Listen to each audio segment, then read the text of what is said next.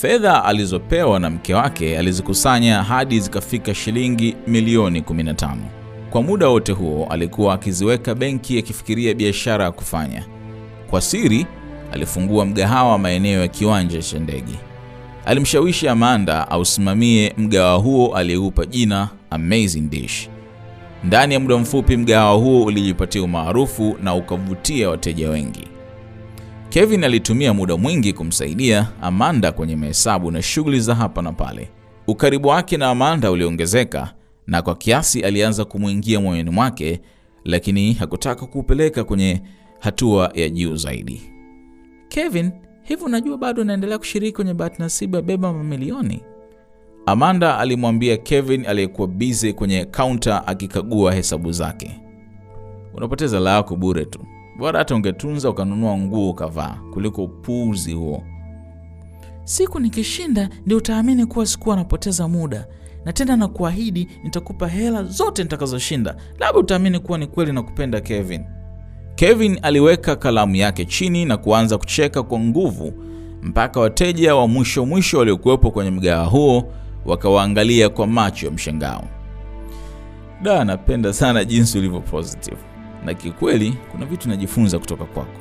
Mahatma Gandhi aliwahi kusema mtu huja kuwa kile anachoamini, kwamba kama utaendelea kusema huwezi kufanya kitu fulani, basi mara nyingi utaishia kushindwa kukifanya, na pia kama utakuwa na imani kwamba unaweza kukifanya utakuwa unajitengenezea uwezo wa, wa kukifanya hata kama mwanzo utakuwa unaona hauna uwezo. Mm, kumbe na unaongeaga point Kevin. Leo mbona ntaota kulichoniambia. Mm, asante mwaya. Amanda alisema kwa aibu. Haya, endelea na batinasibu yako, uende ukaja ukashinda kweli, lakini hilo la kusema utanipa hizo hela zako, hebu usinzingue hapa. Mbona ndio utakimbia na hautakaa hapa amezindishi? Dish? Sitakimbia Kevin, haki ya Mungu nitakupa zote. Mpaka leo huamini kama nakupenda. Priska amekupa nini? Sijui huyo mwanaume ampenda kama nini.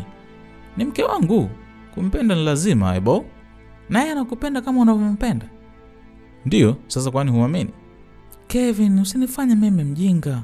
Mimi nakujua vizuri sana. Unadhani mimi sioni dalili kuwa hamko vizuri na mkeo? Kivipi?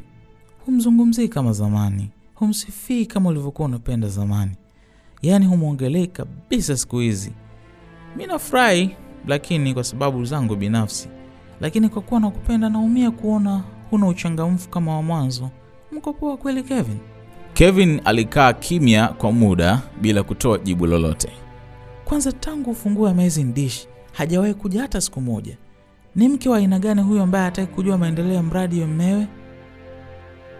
Amanda aliendelea kupigilia misumari kwenye moyo wa Kevin. Kuna mengi yanayoendelea, lakini nitakuambia siku nyingine.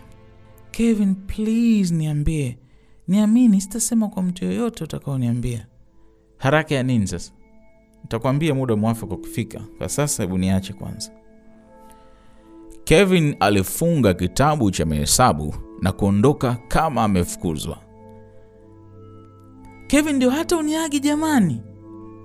Tuonana kesho, alijibu huku akitembea upesi kuondoka hotelini.